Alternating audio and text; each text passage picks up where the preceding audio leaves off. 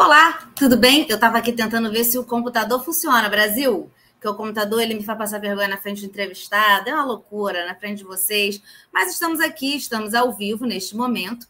Vou já apresentar nosso convidado. Quem aí acompanhou a divulgação já sabe quem é. Mas antes, queria lembrar a todos que tem aqui ó, na descrição minhas redes sociais para quem quiser acompanhar né, todos os outros conteúdos, acompanhá-la, por exemplo, no Telegram, onde eu coloco assim que começa o programa para ninguém se perder.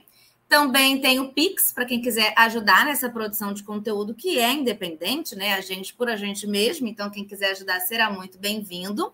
Lembrando que o programa é toda terça-feira, às oito da noite, ao vivo. E o legal de seguir nas redes sociais é também saber que se acontecer algum imprevisto, vai estar tudo avisado lá, como semana passada, que a gente teve que fazer o programa na quarta. Mas, no geral, toda terça-feira, oito da noite, a gente está aqui ao vivo. Seguinte, gente, o espetáculo Misery, que é baseado na obra de Stephen King, está em cartaz no Teatro Firjan SESI Centro, aqui no Rio de Janeiro, assistindo na sexta-feira. Conta a história de Paul Sheldon, que é vivido pelo Marcelo Airoldi. Paul Sheldon é um famoso escritor, reconhecido pela série de best-sellers protagonizados pela personagem Misery Chastain. Ele sofre um acidente grave de carro e aí ele é resgatado pela enfermeira Annie Wilkes, que é a Mel Lisboa. Ela é uma mulher muito simpática, porém muito fã de Paul Sheldon. E diz que é fã número um, inclusive. Tá lá. E nesse encontro deles dois, né, que ela leva ele para casa para cuidar dele depois desse acidente e tal, e aí vem, né? Aquela coisa que a gente conhece, Stephen King, um jogo de suspense, ameaças, dominação, um perfil psicológico muito louco, a gente viu o que vem aí, o que vai acontecer. Então, hoje eu vou conversar com Wesley Teles, da WB Produções, está em cartaz também com outros espetáculos, outros projetos. A gente vai falar de muitas coisas hoje. Pode entrar, Wesley. Olá, Olá. tudo bem? Tudo bem, boa noite. Obrigado, obrigado pelo convite. Muito feliz de estar aqui no canal. Estou muito feliz de ter você aqui, assistir Misery na sexta, é, na estreia no Rio de Janeiro. Muito legal, fiquei muito feliz de conhecer a história, porque, enfim, a gente vai falar um pouco também né, desse processo todo, adaptação e tudo mais, mas para quem não se ligou ainda, esse, é, é, essa história né, do, do Stephen. King, do Stephen King, já foi. Eu tô, eu, eu tô com o Sheldon na cabeça, perceba. Essa história do Stephen King já foi, já foi filme, por exemplo, né? Louco Obsessão. Eu não tinha lido o livro, não tinha visto o filme, então assim, eu fui toda crua, conheci a história pela peça, então assim, adorei. Mas a gente vai conversar bastante sobre isso. Antes da gente entrar na peça, já te aviso uma coisa. Eu tenho, falo isso para todos os meus entrevistados aqui, que eu tenho um lado fofoqueiro muito forte, que eu gosto de saber da vida da pessoa. Então, eu queria que você me falasse um pouco assim da sua vida, do pequeno Wesley, do grande Wesley, que fa... como é que você chegou nessa profissão de produtor, de abrir uma produtora e tudo mais, né? um pouquinho da sua história. Eu sempre acho que a gente tem coisas na nossa história que nos levam onde estamos, entendeu? Então, Queria que você contasse um pouquinho. Pode falar à vontade. Tá, Manu, foi muito pelo acaso. É, na verdade, a relação com, com teatro começou desde criança. Aos sete anos, eu comecei com aquela coisa de teatro em escola, teatro na igreja. É, eu, não, eu conheci teatro através desse universo, né? Não o universo profissional, né? O universo ali pela escola, pela igreja. E aí me apaixonei, me apaixonei, me apaixonei pelo teatro. Mas lá, né, né quando eu era criança, a, a minha visão do teatro era muito ligada à televisão, ao ser famoso. Então, eu não conhecia, na verdade, que o teatro tinha todos os bastidores, né? Como eu era uma criança, eu não sabia que tinha produção, luz, som, cenário. Então, naquela época, eu queria me tornar um ator. Famoso. Aí, ah, famoso, da Globo. Essa parte é importante, é, é isso? Da Globo, da Globo. E aí, enfim, eu, tra... eu comecei a, a desde criança e aí me envolvendo no teatro e realmente eu acho que era uma criança que tinha uma aptidão, decorava texto e os professores adoravam isso. Eu sempre fazia vários personagens bem diferentes. E aí eu fui me alimentando, né, com esse com esse amor. Só que eu sou do interior do Espírito Santo, nasci em Colatina, que é noroeste do Espírito Santo, ou seja, uma cidade sem estrutura, né, sem um teatro, na época nem teatro tinha, a gente fazia em auditórios. E aí eu conversei com a minha mãe, eu, uma criança, conversei com a minha mãe e falei que meu talento, é, a cidade não comportava meu talento. Isso com 7, 8 anos, falei que eu queria ir embora para o Rio de Janeiro. Minha mãe surtou, né, para variar, não embarcou na ideia, acho que eu não vendi muito bem essa ideia. E ela conversou comigo, a gente negociou que eu, eu teria que terminar a oitava série para ir embora da cidade, porque eu queria ir embora da cidade de qualquer jeito. Aí, quando eu terminei a oitava série, eu arrumei as malas, falei, eu tô indo embora. Ela já tinha esquecido esse acordo. Aí, inclusive, eu era, eu era uma peste. Fugi de casa, que ela não queria deixar embora. Aí, coincidentemente, é, foi que estava no Obras, um teatro lá, o primeiro teatro, o único teatro da cidade, né? Teatro Marista. E aí, estava abrindo um grupo de teatro nesse colégio, que não era o meu colégio que eu estudava, né? É, eu estudei sempre em colégio público, e aí esse teatro, a Escola Marista é uma escola particular. É, e aí, com a minha mãe entrou em contato com eles, falou de mim, e eu consegui como uma bolsa para entrar nesse grupo de teatro. E aí foi, foi nesse universo ali da, do primeiro, segundo, terceiro ano, né, no ensino médio, que eu fiquei ainda mais envolvido com teatro. Eu já era produtor, eu atuei, né, num espetáculo, o primeiro espetáculo desse grupo eu atuei, eu fui o protagonista da peça, mas eu já fazia produção. Meus amigos, a gente tem um grupo de amigos até hoje dessa turma, e aí eles falam que eu acordava tipo 5 da manhã, que eu estudava tarde, passando na casa de um amigo, eu pedia tudo às lojas, tudo. Cama, lençol, tudo que você pensar, eu conseguia. Mas eu não sabia o que, que, era isso, era ser produtor. Eu só entendi na faculdade. Eu me formei em comunicação social. Foi onde eu conheci a minha sócia, né, a Bruna, Bruna Dornelas. E aí, na faculdade, também teve um grupo de teatro. Eu também entrei como ator. E eu já era um ator péssimo, porque eu fui... Sabe, quando você não é estimulado... Porque, é, na verdade, existem duas coisas. Ou você é estimulado ou você acredita. Eu já não acreditava mais nesse meu talento como ator. E aí eu fui deixando aquilo de lado, sabe? Porque, na verdade, eu tentei, antes de fazer comunicação, eu tentei fazer artes cênicas. Passei, mas minha mãe não deixou. Coisas já fazem. Você tem isso, né? O filho, meu filho não vai ser ator. Não, então. Tem que ter uma profissão. Minha mãe é muito brava, gente, pelo amor de Deus. E aí, é... mas eu fiz um curso de comunicação, um curso muito amplo, fiquei muito feliz, mas eu sempre fui para uma uma linha mais da criatividade, do dinamismo. Eu nunca fui um, um, profissional muito teórico, um estudante muito teórico. Óbvio, a teoria é muito importante, ler, né, se ter conhecimento, né, ele, ele transforma muito a gente. É, mas eu era muito da prática, da, da, sabe, da criatividade. E aí, durante esse, esse grupo de teatro, eu conheci a Bruna, o, o diretor do grupo falou muito sobre esse meu lado de produtor, e aí, durante o TCC, eu e o Bruno, a gente fez o TCC juntos, que foi um média-metragem sobre a Bibi Ferreira. Inclusive, está aqui no YouTube, no canal da WB Produções, chamado Bibi em Cena.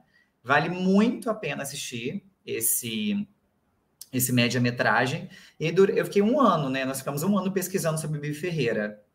E aí, nesse um ano, eu conheci todos os grandes atores brasileiros, assim, todos, todos, todos. Dercy Gonçalves, Eva Tudor, Gracindo Júnior, Tônia Carreiro. Ai, tanta gente, Natália Timber, muita gente. E aí foi com que todo mundo falava, começaram a falar, ah, vocês são excelentes produtores, vocês deveriam começar a trabalhar com teatro. E a gente foi com, sabe, isso foi entrando no ouvido, e aí foi quando a, a WB surgiu, em março de 2007. Gente, muito bom. E foi lá. E tua mãe agora tá menino, foi pro teatro mesmo. minha, minha, mãe até hoje não entende. Ela fala que eu faço não. evento. Ela faz evento. ela não entende muito bem o que é ser produtor. Então, agora vamos ajudar sua mãe e todas as pessoas que estão assistindo agora vão assistir a versão gravada. Qual é exatamente o papel de um produtor, de uma produtora como a WB, num espetáculo como Misery, por exemplo, que a gente vai agora, daqui a pouco, falar mais a fundo de Misery. É Qual é, é o papel? Por tudo. Por tudo. Tudo, tudo começa na produção. tudo começa na produção. É, o produtor é o dono do espetáculo, então a ideia, a concepção vem tudo dele.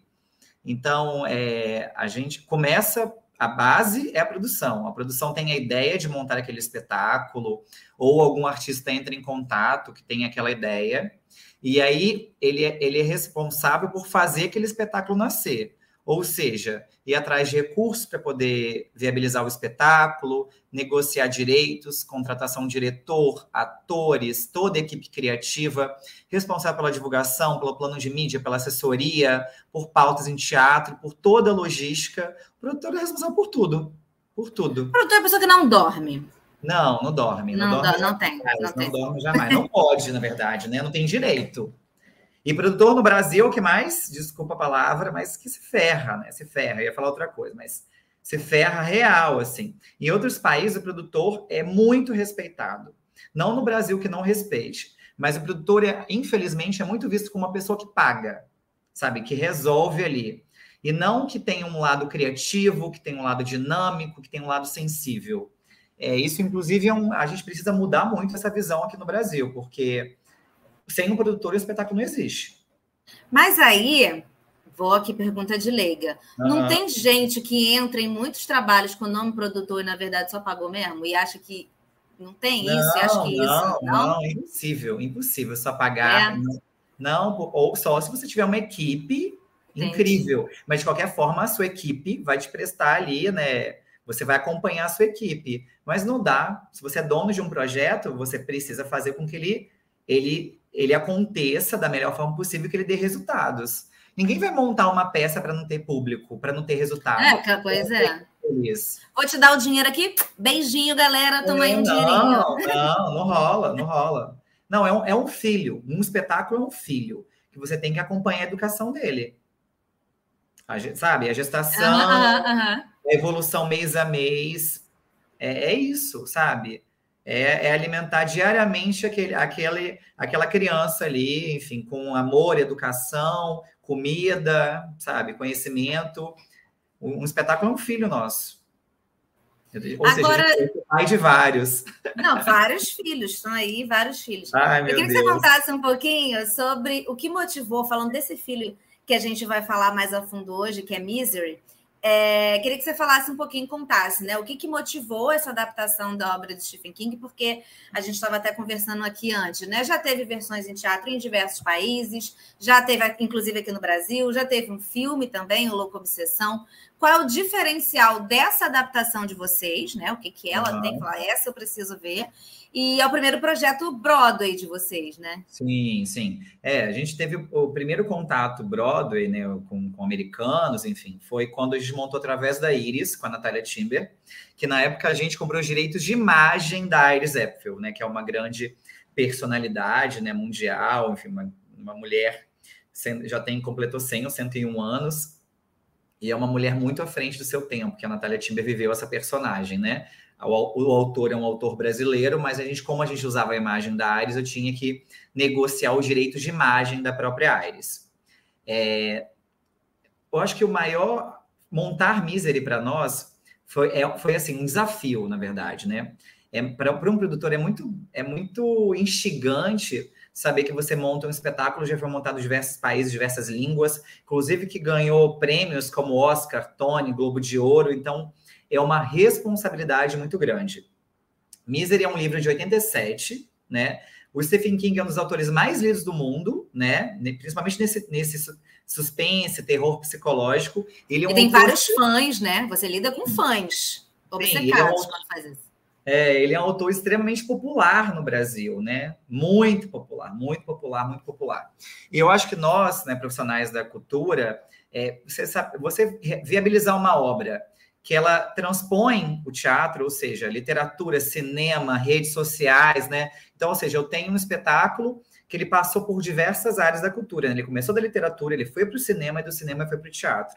Então, isso vai construindo camadas. Essa é terceira montagem do espetáculo no Brasil. É, a primeira foi com Edwin Luiz e a Débora Duarte, a segunda com a Marisa Hort e Luiz Gustavo, e agora essa. Essa, a, a maior, o maior diferencial dela é a divisão dos poderes, assim, a divisão do olhar. Porque, assim, como é um texto lá de 87, é, a forma, né, principalmente a forma que o cinema levou essa obra. É, é, é uma, é uma, a nosso olhar é que a obra é um pouco machista, né? Ela é um pouco datada para aquele momento, né? Eu acho que hoje o discurso é outro. A gente tem que promover uma reflexão e não dá mais para ficar reforçando é, preconceitos e clichês, né? Ainda mais como um espetáculo como esse, que é um, que é um suspense. Então, assim, o olhar do Eric Lenart, que é um diretor extremamente contemporâneo, inteligentíssimo, ele faz trabalhos incríveis, ele tirou o lado vilã e, e mocinho, ou mocinha e vilão. Então, os dois protagonistas, que é uma peça de dois, são três atores, mas são dois grandes protagonistas, as pessoas ficam em dúvidas, dúvidas e dúvidas e dúvidas.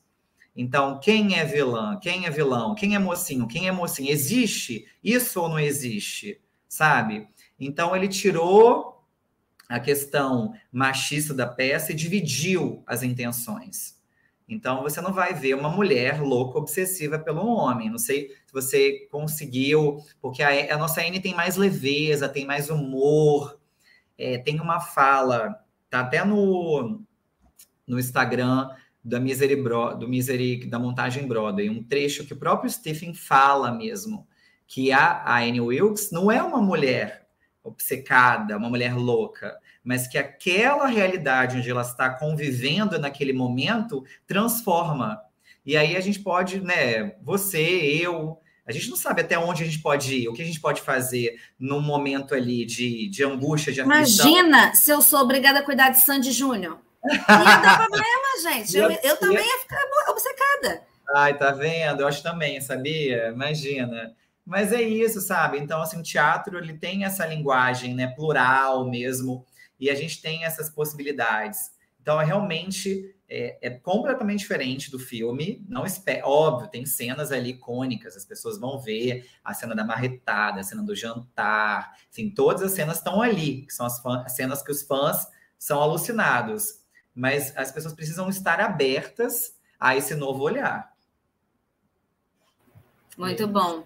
Agora, eu, uma coisa que também amei, assim, queria saber um pouco de vocês, bastidores e tal. Como que foi a ideia do cenário, né? E como é fazer aquilo tudo dar certo em cena? Porque, enfim, vocês vão assistir a um cenário que gira, e aí de um lado tem um, um cenário, um quarto, e do outro eles estão lá, que às vezes é o lado de fora, às vezes é um outro negócio, vai trocando. Como é que é fazer isso tudo acontecer? Manu, uma, vou te fazer uma pergunta. Você acha que quanto que pesa o nosso cenário? Não faço a menor não, ideia. Chuta, vamos chutar. Eu não faço ver. ideia, Wesley. Eu não vou. Qualquer coisa que eu falar não faz sentido. ah, ela quer falar? Não. Ó, o cenário não. que pesa 4 toneladas. Ah, pelo amor de Deus, eu ia falar Imagina. uma tonelada e pouco e achei que estava exagerando. 4 toneladas. Então, é, é, é, assim, o produtor ele, ele não cria, você contrata profissionais para criar e você aprova essas criações. O Você faz as quatro toneladas poderem acontecer e funcionar. Isso, isso. Isso. isso.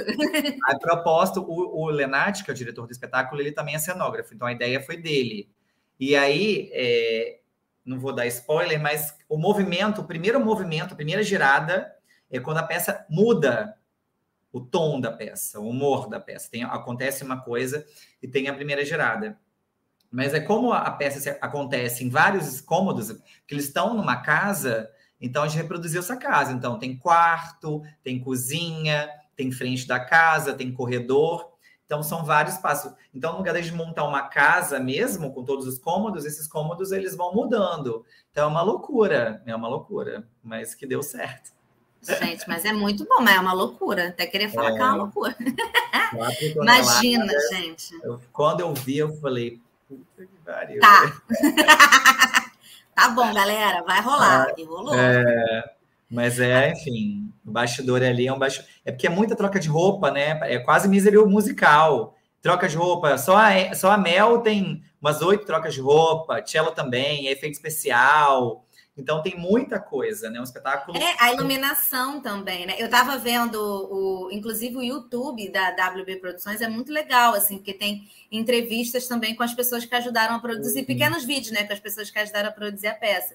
E aí estava vendo a iluminadora, né? E, e é isso, assim, as janelas estão mostrando como que o dia tá. Eu achei assim, olha, é isso. É que isso, bom, gente. que bom, fico feliz. É isso. A gente está muito feliz com o projeto. Você, é olha aqui, para as pessoas terem uma noção, um espetáculo para ele igual Misery, para ele acontecer, ele demorou quatro anos da gente comprar os direitos até poder realizar. É muito difícil, né, fazer cultura no Brasil. As coisas estão cada dia mais difíceis, inclusive. A gente está num momento muito delicado, é, mas quatro anos, quatro é, anos. E eu ia te perguntar, porque assim, quatro anos com uma pandemia. Que não facilita as coisas, né? Então, queria que você me dissesse um pouquinho como que a pandemia atrapalhou essa produção, porque imagino que tenha atrapalhado. E uhum. aí, um pouquinho de como que foi, aproveitando, assim, nessa mesma pergunta, não sei se, se ela tem a ver, vocês tiveram é, sessões em São Paulo, uma temporada em São Paulo, antes queria saber um pouquinho também como que foi a recepção em São Paulo. Foi lá a estreia mesmo de vocês? Foi, foi. A estreia nacional foi lá em São Paulo, foi um sucesso. Se a gente, se a gente quisesse, a gente tinha ficado um ano, em cartaz o ano todo lá teatro lotado, todos, a gente ficou dois meses em cartaz, 24 apresentações, e sempre com teatro lotado. Teatro, assim, nossa, o público amou, amou. E o melhor, do, dois dados muito importantes. Metade do nosso público era um público que nunca foi ao teatro, que é fã do Stephen, nunca tinha ido ao teatro na vida. E segundo, que durante, depois da estreia da peça, três semanas depois, a Companhia Brasileira de Letras, que representa o Stephen King no Brasil, entrou em contato para a gente. É, a, a edição de Misery esgotou e Misery entrou entre os 10 mais vendidos da Amazon durante aquele período. Ou seja, uma obra teatral estimula a venda da obra literária. Isso foi muito incrível. A gente ficou pirado, assim, todo mundo ficou muito feliz com isso. É, e sobre a pandemia, enfim, a área, a área de cultura foi a área mais prejudicada, mais prejudicada.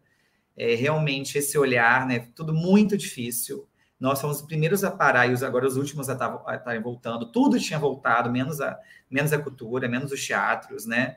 É, e a vacinação foi o que nos salvou. Então, a vacina realmente salva, é essencial, é necessária, né? Isso não só no Brasil, mas no mundo todo, a gente necessita disso. Mas, é, para nós, né, teve, um, teve isso, né? Foi um baque. Do nada, você para, não ter condições de trabalhar, ser proibido de trabalhar, não ter possibilidade de trabalhar e ficar ali, ó, congelado, sem saber o que fazer. Que foi isso que aconteceu. Então a gente teve que esperar, esperar, esperar, sem ter uma luz, sem ter uma possibilidade de retorno. A, ficou, a WB ficou praticamente dois anos fechada. Que loucura. Que é. loucura, né? Muito doido. E além de tudo, né? Pandemia, mas assim, a gente voltou, estamos tá, aí saindo da pandemia, mas ainda é Brasil 2022 com tudo que isso nos traz, né? Porque o Brasil em 2022. E aí eu queria que você dissesse também quais são, é, quais têm sido né, as maiores dificuldades em se fazer teatro agora, Brasil 2022. Tu que é um produtor, quer fazer, vamos fazer teatro, mas aí a gente está num lugar meio difícil. Quais, é. quais, são as dificuldades aí? Elenque para nós, puxe o seu papel com 100 fatos e traga para a gente as dificuldades de se fazer teatro. Então, é, as coisas estão muito difíceis no Brasil, né? Existe um desmonte muito grande da cultura brasileira, da educação, né? Enfim, nós brasileiros a gente precisa enxergar, é, enxergar que a coisa está bastante complicada e a gente precisa reagir urgentemente. A verdade é essa. É, a cultura, o que a cultura faz para o cidadão, né? Para nós brasileiros ou para qualquer ser humano? Ela desenvolve o senso crítico, né? Através de uma obra de arte, de um livro, da educação, do teatro, ela vai sensibilizando. E quanto mais sensível, e sensível porque as pessoas têm um preconceito contra a palavra sensível, né? Acha que é uma pessoa que chora, sei lá qual é a visão, né? Mas existe uma visão distorcida do que é sensibilidade. Mas sensibilidade é nada mais, nada menos do que você conseguir ter compreensão, sabe? Raciocinar, senso crítico, conhecimento. Então a cultura vai aprimorando, ela vai refinando as pessoas. E quanto mais você tem senso crítico, conhecimento, mais você pensa, né? Eu penso, logo existo. Então a gente precisa pensar, pensar, pensar. Mas esse ano a gente teve um baque muito grande, a gente tem tido levado várias porradas, várias porradas. A, a cultura ela não é sustentável, ou seja, um espetáculo de teatro para montar, ele precisa de, de incentivo que no Brasil o principal mecanismo de cultura é a lei de incentivo à cultura, a lei Rouanet. Sem nada acontece. E o que as pessoas precisam entender é que um espetáculo, né, as pessoas, ah, né, que tiveram várias fake news, né, nas últimas eleições, e até hoje tem fake news. Ah, porque fulano de tal ganhou um milhão da Lei Rouanet, mamando a teta do governo. Gente, me, me fala onde está essa mamadeira, pelo amor de Deus, que eu nunca mamei nada. Eu Porque queria que você explicasse realmente, para eu acho que, gente, eu vou pedir para todo mundo que vier aqui explicar como que funciona a Lei Rouanet, porque acho que assim, quando passa na Lei Rouanet, assim, ah, você foi aprovado para captar tanto. As pessoas acham que o Bolsonaro está tirando do seu bolso e te dando tanto. Não? Explica para a gente que não é isso. Explica para as pessoas como funciona a Lei Rouanet. Primeiro, vamos lá. A cultura não representa, a verba do governo federal para a cultura não representa nem 1% de todo, de todo orçamento, né? Ou seja, nem 1% vai para a cultura, tá? Isso é uma coisa. É, segundo, a lei de incentivo, é, você manda, como se fosse um TCC. Eu tenho que mandar objetivo, justificativa, resumo, democratização, acessibilidade, tem um orçamento. Se eu sou um ator famoso, igual as pessoas falam, que se eu quiser ganhar, sei lá, 50 mil reais, eu não posso ganhar 50 mil reais. Porque é tudo conforme tabela da FGV ou dos sindicatos. Então tem lá, ator, ele só pode ganhar isso, ele não vai ganhar nada mais. Tudo é tabelado, ninguém pode ganhar nada mais. E aí, você manda esse projeto, ele passa por um comitê técnico para poder avaliar. E quem avalia é o próprio governo. Começa por aí. Aí, o, esse ano, a coisa está tão complicada que, vamos supor, o salário mínimo é mil e poucos reais. O que eles estão fazendo com a gente é oferecer, sei lá, vamos supor que o teto de um técnico é 500 reais. Eles, estão, eles só aceitam 200, 150. Ou seja, um profissional da cultura tem que ganhar abaixo do que é dele por direito, senão ele não tem trabalho. É isso que tem acontecido. Mas aí vamos lá. Eu, é, fulano aprovou um projeto, eu aprovei um projeto. Aprovar é nada. O mais difícil é captar o recurso. Aprovar não quer dizer nada.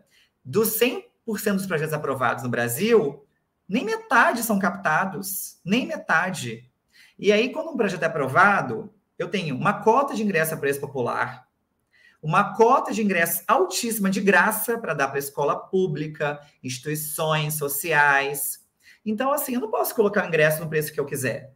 Tudo tem. Ó, eu, tenho, eu coloco libras, audiodescrição, toda a acessibilidade. Agora, vamos dizer, existem vários, várias, várias empresas que têm renúncia fiscal, porque a lei de incentivo é uma renúncia fiscal.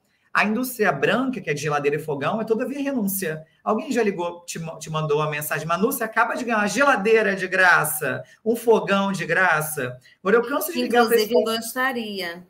Então, ah, gente, eu também. Alô, alô, empresas, eu aceito uma geladeira nova.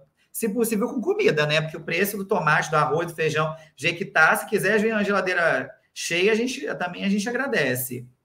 Então, assim, é, eu vi, hoje eu liguei para quatro instituições doando ingressos. Olha que legal! O produtor liga dando ingressos de graça, ninguém vê isso.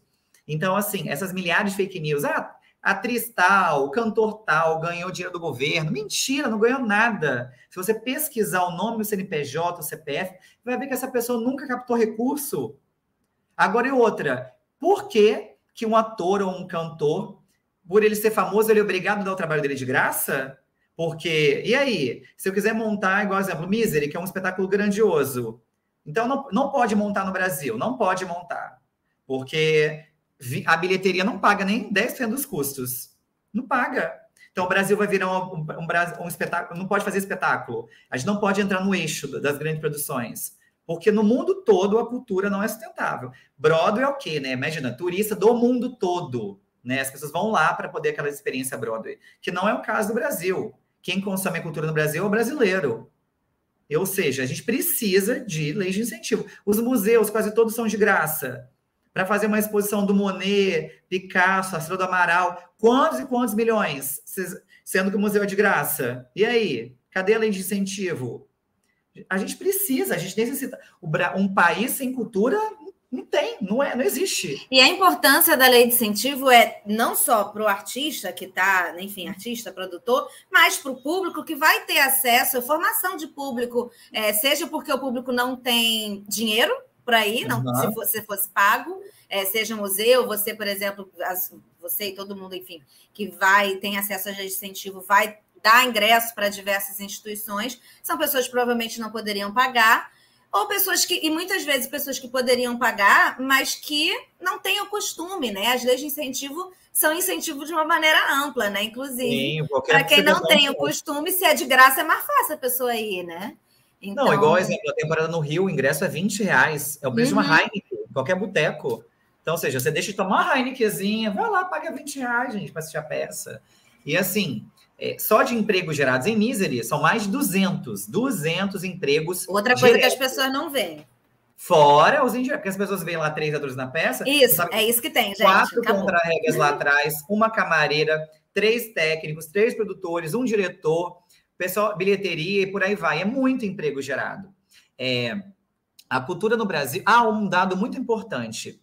Se, vamos supor, a cada um real que o Brasil deixa de arrecadar via lei de incentivo, ou seja, deixa de. Porque, como é questão de impostos, né? Ou seja, ele deixa de receber aquele imposto para poder a gente captar. A cada um real captado, volta 1,60 para o Brasil. Ou seja, o Brasil tem lucro, porque tudo. Não sabia. Tudo, tudo, tudo tem nota fiscal. Tudo. Nenhum real pode sair sem nota fiscal. A gente presta conta de cada centavo. No então, fim das gente... contas, ainda é lucrativo. E eles reclamando ainda. Mas porque o quê? O artista, ele está aqui para fazer todos nós pensarem, né? Gente, ler, ler não é chato. É, a gente está aqui no YouTube, ok, é uma ferramenta social, mas a gente precisa é, saber usar as ferramentas. Igual a gente está aqui dialogando sobre, algo extremamente necessário, importante. Então, assim, as pessoas precisam refletir. Por que, que o meu país não investe em educação? Por que, que meu país não investe artista na cultura? não fez voto de pobreza, avisa. Artista não é São Francisco. Não, e outra, gente. E os deputados, os senadores, os políticos, eles o quê? Eles trabalham de graça? O salário deles é, é, é via tabela do FGV? É via tabela sindicato? E outra coisa importantíssima, algum, algum filho de político estuda em escola pública? Algum filho de político vai, depende do SUS, vai a algum hospital público? Então, por que, que a gente não, a gente está nesse país tão desigual? Sabe? A gente precisa refletir isso. Nós, brasileiros, a gente precisa refletir. Sabe? É o seu imposto, é o meu imposto que está envolvido. Então, é o nosso dinheiro. A gente precisa de cultura. É um, é um mercado, como o mercado das lojas, como em qualquer indústria, a indústria de entretenimento, ela precisa. São milhares e milhares de famílias que dependem dessa indústria. E é uma das indústrias mais fortes do mundo. Mas, com esse desmonte, a indústria vai quebrar, ela não vai existir. Mas é isso que eles querem. Exato. Se a gente for parar para pensar, por exemplo, é, teatro, cinema, leitura, tudo isso está no lazer. Lazer está o quê? No direito do, do da, da Declaração dos Direitos Universais do Ser Humano está lá, lazer, está na Constituição, tem direito brasileiro, tem direito ao quê? Lazer. Mas no momento a gente não está nem tendo direito ao alimento. Então tá um é uma coisa que aconteceu esse ano, a IN, a instrução normativa, né, que eles, enfim, eles fazem o que querem com a lei, eles criaram uma instrução normativa que inviabiliza qualquer projeto. Então é muito, muito perigoso isso. Ou seja, da forma que está, daqui a pouco os museus fecham, né, tem mais teatro, não tem mais nada. Não tem mais nada. E pensando devagarzinho, né? Claro que teve uma pandemia, mas aí a gente bota a culpa na pandemia. E, tipo, tá, a pandemia tem sua culpa, mas grande. assim. Galerinha, isso, não isso é, é um planejamento de governo. Isso é um planejamento uhum. de governo. Total. É um desmonte da cultura brasileira. Como a educação, a gente sabe aí que teve, durante 20, 21, teve um investimento baixíssimo na educação, no lugar de colocar as escolas com internet, dar computador para as crianças, para os adolescentes, incentivar a educação. Pelo contrário, as escolas todas fechadas, o Brasil teve um retrocesso, já tem um índice enorme de analfabetismo, né? Um índice enorme de, de crianças que não vão à escola, e no lugar de estimular, injetar dinheiro na educação, não injeta. Não, total. Enfim, mas mesmo vocês estão fazendo um monte de coisa, mesmo nesse Brasil, né? Vocês estão conseguindo. Guerreiro, não, guerreiro. total. E aí, para a gente já ir assim, caminhando mais ou menos para os nossos quadros, depois a gente vai convidar todo mundo para assistir Misery. Queria que você desse uma passada por, por, pelos outros projetos da WB Produções, porque tem coisas em cartaz também, né? Sim, ó, e além de WB, Misery. A WB esse ano fez 15 anos, debutamos, foi uma, enfim, foi muito importante, ainda mais esse retorno, né? A gente está muito feliz. A empresa ela tem sede em Vitória, no Espírito Santo, né? ou seja, ela descentralizou, não está no Rio nem em São Paulo, que as pessoas acham que tudo acontece no Rio e São Paulo. Ela, é uma, ela, foi, ela iniciou como uma produtora local, ou seja, o espetáculo vem no Espírito Santo e a gente cuida da produção local aqui. E há uns sete, oito anos a gente produz espetáculos nossos, né, projetos inéditos. Então a gente fez um espetáculo com a Cacau Protásio, chamado Deu a Louca na Branca, fez o espetáculo Último Capítulo com a Mariana Xavier e o Paulo Matias Júnior, um espetáculo sobre a vida do Rubem Braga, chamado Rubem Braga, A Vida e Voz Alta, é um espetáculo infantil chamado A Geladeira Mágica, e o vento vai levando tudo embora. Vários, vários, vários espetáculos. Nós estamos hoje com dois espetáculos em cartaz, um em São Paulo, chamado Antes do Ano Que Vem, direção da Ana Paula Bouzas e o Lázaro Ramos, texto do Gustavo Pinheiro, espetáculo inédito, texto inédito, feito para Marina Xavier, a gente está em cartaz no Teatro Unimed, até final de abril e a partir de junho entra em turnê pelo Brasil. Ai, quero muito, quero muito. Cara, é incrível, incrível. A Mari faz sete personagens, é um espetáculo lindo, lindo. É aquela comédia para você rir, se emocionar e refletir. É muito bonito, é muito bonito. É, e a gente está em cartaz com Misery no Rio, né? E a peça para depois do Rio e volta no ano que vem, né? Porque os atores estão em novelas, então estão dedicados a outros trabalhos. E é, a partir de julho a gente começa a ensaiar um novo espetáculo, ó, contando de forma inédita é um texto do Albi, chamado Três Mulheres Altas. Eduardo Albi é um, é um grande autor americano, contemporâneo, famosíssimo. E, inclusive, a peça ganhou o prêmio Pulitzer, né, que é um dos maiores prêmios da literatura mundial, né? É, a peça é com a Natália Timber, Débora Evelyn e Natália Gill. Estreia em agosto no Teatro do Bobeira, elenco bobo. É, um elenquinho de nada, quase as atrizes nem são conhecidas. Para ajudar elas, né? Chama, pode ajudar uhum. essas moças aqui Estão começando agora, né? E é isso, a gente está muito feliz com os projetos. Tem muita coisa aí é, por ver, assim, muitos projetos. Vale a pena as pessoas para conhecerem a WB, né? A gente tem o YouTube, né? WB Underline Produções, WB Produções, tem o site wbproduções.com e o arroba, né? O Instagram da peça, da peça não, do, da WB, né? arroba WB Underline Producões, que aí fica acompanhando tudo lá. Não, é, tem bastante coisa boa. Eu fui pesquisando aqui, né, para ver mais sobre a peça, né, além de ter assistido para a gente fazer a entrevista, e aí fui futucando, é bem, bem atualizado, bem legal. Eu acho muito legal esse trabalho, como eu falei, que vi no YouTube, de entrevistar a galera toda, né, que está fazendo, não só os atores, né, então, pô, conceito da iluminação, muito legal, eu acho fascinante, assim, acho que para quem gosta de teatro e todas as suas as coisas dentro do teatro, não só os atores em cena. É, é muito legal. A gente vai, a gente tem dois quadros aqui no programa, antes da gente encerrar. Vou te pedir para convidar, convidar todo mundo para assistir Misery, mas a gente tem dois quadros. E um deles, que é o que a gente começa, geralmente, é uma notícia da última semana que tenha te impactado de alguma forma, tipo, positivo ou negativamente, é, que te chamou a atenção, assim. Tem, posso começar, se você quiser pensar aí não, tive, Hoje eu vi uma notícia, mas eu não aprofundei muito bem uhum. é, sobre. Teve algum tipo de atentado em Nova York. Foi. É, no Brooklyn, se eu não me engano. Isso. Eu comecei a ler, não terminei, fiquei até de pesquisar hoje mais à noite. Mas parece que tinham 12 pessoas feridas. Eu não entendi muito bem o que aconteceu. Mas uhum. eu fiquei muito assustado, né, A gente está num, num mundo com guerra, né? Enfim, Rússia e Ucrânia, é. isso já tem alguns dias, mas aí saber que a gente, né, os Estados Unidos aconteceu nessa fragilidade, num atentado, é, eu fiquei bastante preocupado com isso. Aí eu, foi uma notícia é. que eu tive hoje. Esse, esse, eu vi um pouquinho também esse na TV. Foi, ainda estão vendo, né? Se foi um ato isolado, enfim, já tem mais ou menos, mas ainda não pegaram quem foi. Mas foi realmente, foi dentro do metrô. Ele soltou uma bomba de gás assim, né, para ninguém ver nada e deu uns tiros no metrô, então tem as pessoas feridas e tal. Mas uma discussão também que isso levanta de novo é da questão da facilidade de você ter armas legalizadas nos Estados Unidos, né?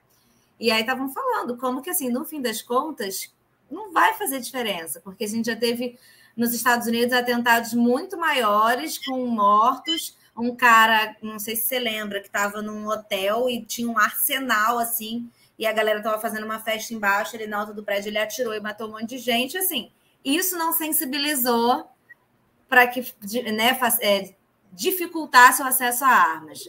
Então, assim, acho que não vai ser o atentado no metrô de Nova York que vai que vai Sim. resolver isso. Mas acho que para a gente sempre fica esse alerta, né, da dificuldade, do complicador que é quem são essas pessoas que têm acesso a armas e, enfim. Acho que a Eu gente acho... no Brasil mesmo, com, as, com a dificuldade que já é ter acesso a armas aqui, que não é qualquer um que pode ter, ainda assim a gente já tem tragédia suficiente é, com relação a isso, né? Então.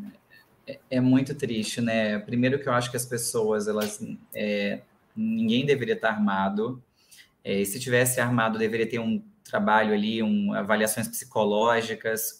É, arma, né, é algo, eu acho que é, eu acho que muitas pessoas covardes têm arma, sabe? É que dá uma falsa ilusão de poder, né? Eu não sei de onde que elas conseguem sentir, se alimentar disso. Mas eu acho que a gente, é, infelizmente, nesses últimos anos, as pessoas têm estimulado a, se, a, a estarem armadas. E eu acho uma loucura. Eu acho que a maior arma do, do ser humano, do cidadão, é realmente o seu conhecimento sabe? É saber conversar, é saber dialogar com a pessoa, não na base do grito, na base da arma. Então é isso, as pessoas estão, elas estão doentes, sabe? Elas estão doentes, elas não conseguem enxergar, ter esse olhar. Esse olhar é extremamente necessário, que é um olhar da humanidade, né? Você, eu, nós todos somos humanos, então não tem ninguém melhor ou pior. Eu sei que existe um mundo muito violento, mas se tivesse mais oportunidade de educação e de conhecimento de cultura, as pessoas não estariam assim. Então, não é, é enfim, a gente está num país que toda hora milhares de pessoas morrem de bala perdida, sabe? Então, assim, é, já deu, já deu, as pessoas não acordaram que não é por esse caminho, sabe? É, realmente é, é revoltante e triste demais saber que a gente está nesse, nesse mundo, sabe? E a gente, enfim, pensa diferente, mas é isso, é, é prospectar o conhecimento, é dialogar, é dividir isso. Eu realmente não sou a favor da violência, não, não, nunca estaria armado, nunca usaria uma arma, e realmente acho que o mundo precisa mudar já, não dá mais para ficar desse jeito. Não, totalmente, totalmente. Para quem quiser entender um pouco melhor do assunto, né? É, entender por que, que, enfim, que eu acho que armamento, essa coisa de a gente precisa se defender, e no Rio de Janeiro especificamente a gente tem essa coisa da guerra às drogas e tudo mais. Tem um programa, se você for voltando aqui no YouTube, no, tem um, um, entrevistado, eu entrevistei o Ibis Pereira, que ele é ex-chefe, ex-comandante da Polícia Militar do Rio de Janeiro, antifascista, socialista, ele traz essa perspectiva, as possibilidades que a gente tem de por que está tudo errado, ele fala para a gente por que está tudo errado e como deveria ser feito, né? É, então é muito legal para a gente refletir, entender. Também está no Spotify, como essa entrevista estará também em outros streamings de áudio. Acho que vale muito para a gente ir além do que a gente escuta o tempo inteiro de tem que entrar em favela para pegar 3 gramas de maconha. Então, entender que isso não funciona. Então, acho que. E os bandidos não estão na favela, não. A gente sabe muito não bem tão, disso. né, gente? Maior, a maior apreensão de armas no, Rio de, no Brasil, no Rio de Janeiro, né? Que eu não sei se é no Brasil. A maior apreensão foi numa casa não, não era na favela, mas a apreensão de armas não era na favela. Foi numa não, casa as pessoas, as pessoas têm um olhar. Muito bela. É, as pessoas têm um olhar completamente distorcido. A uhum. favela, as pessoas são vítimas ali, são completamente vítimas. É. Quem manda tá, tá na alta classe patente Exatamente. social. Exatamente. É, tem muito dinheiro ali envolvido. Muito dinheiro envolvido pensando aqui na, na, na, notícia aqui que eu ia destacar também, eu acho que ela conversa muito com uma que eu destaquei semana passada. Semana passada eu destaquei né, as, as últimas notícias sobre o caso do Gabriel Monteiro, que é vereador aqui na cidade do Rio de Janeiro. Enfim, um grande cidadão de bem. É, o, o, o famoso cidadão de bem aí, que é ligado a 550 coisas, e a gente está aí descobrindo mais e mais coisas dele. E aí hoje destaquei um outro cidadão de bem, que vem a ser Arthur Duval, o famoso Mamãe Falei, que hoje né, teve aí o Conselho de Ética da, da Assembleia Legislativa de São Paulo aprovou a cassação dele. Ele ainda não está cassado, agora vai para a Assembleia né, toda, mas a, a expectativa é de que ele seja cassado, o que eu acho muito importante, né? Lembrando que o Arthur Duval, esse processo vem por causa de falas dele com relação às ucranianas, porque ele foi para a Ucrânia com o dinheiro que ele arrecadou aqui em financiamento coletivo, que eu já, ou seja, tem maluco para tudo, né? Porque a pessoa vai, paga o financiamento coletivo para ele lá para a Ucrânia. E aí foi lá e vazaram áudios que ele mandou em grupos, enfim, falando atrocidades das ucranianas, que mostram um pouco do que ele pensa sobre muitas coisas da vida. Apenas mais um cidadão de bem. E aí o. E aí ele foi caçado, mas assim, eu acho importante a gente lembrar que ele está sendo caçado não é pelos atos. Ele está sendo caçado porque ele já não é uma figura que vale a pena ali naquele quadro político, dentro da, da própria direita, dentro dos próprios cidadãos de bem. Porque a gente tem um outro caso de um outro deputado em São Paulo, acho que Fernando Cury, se não me engano o nome, que passou a mão nos seios de uma deputada Eu e só, e só levou uma suspensão de três meses, assim. Então a questão é muito mais política, de que, assim como o caso do Daniel Silveira, que é deputado federal que provavelmente também vai ser caçado e está preso com, com tornozeleira eletrônica. cometeu inúmeros crimes, e, e é isso. Só que essas coisas estão acontecendo com determinadas figuras e não com outras, porque é uma jogada política. Então, assim, é, acho que vale a gente ficar atento, né? É, é, tá acontecendo, é importante, mas tá acontecendo com uns e com outros por jogada política. Eles falam isso, infelizmente. O próprio Arthur Duval falou isso é uma jogada política, tem que concordar. Você fez uma grandíssima merda, fez sim, mas há uma jogada política por trás para ser só contigo e não com o outro. Entendeu? Então, acho que a gente também tem que ficar atento nisso. É, a, gente, a gente é uma marionete, né? Eles manipulam, total, manipulam total. É um jogo ali, é um jogo. Total. Jogo. E as pessoas não enxergam isso também. Pois é. E agora o último quadro é dica. Uma dica que você tem para dar. Pode ser um filme, uma série, um livro, um perfil no Instagram, um site, alguma coisa não, assim. A primeira dica é assistir minhas peças, né, gente? Mise, por favor, no Teatro Centro, no Rio, até 5 de junho, de sexta domingo.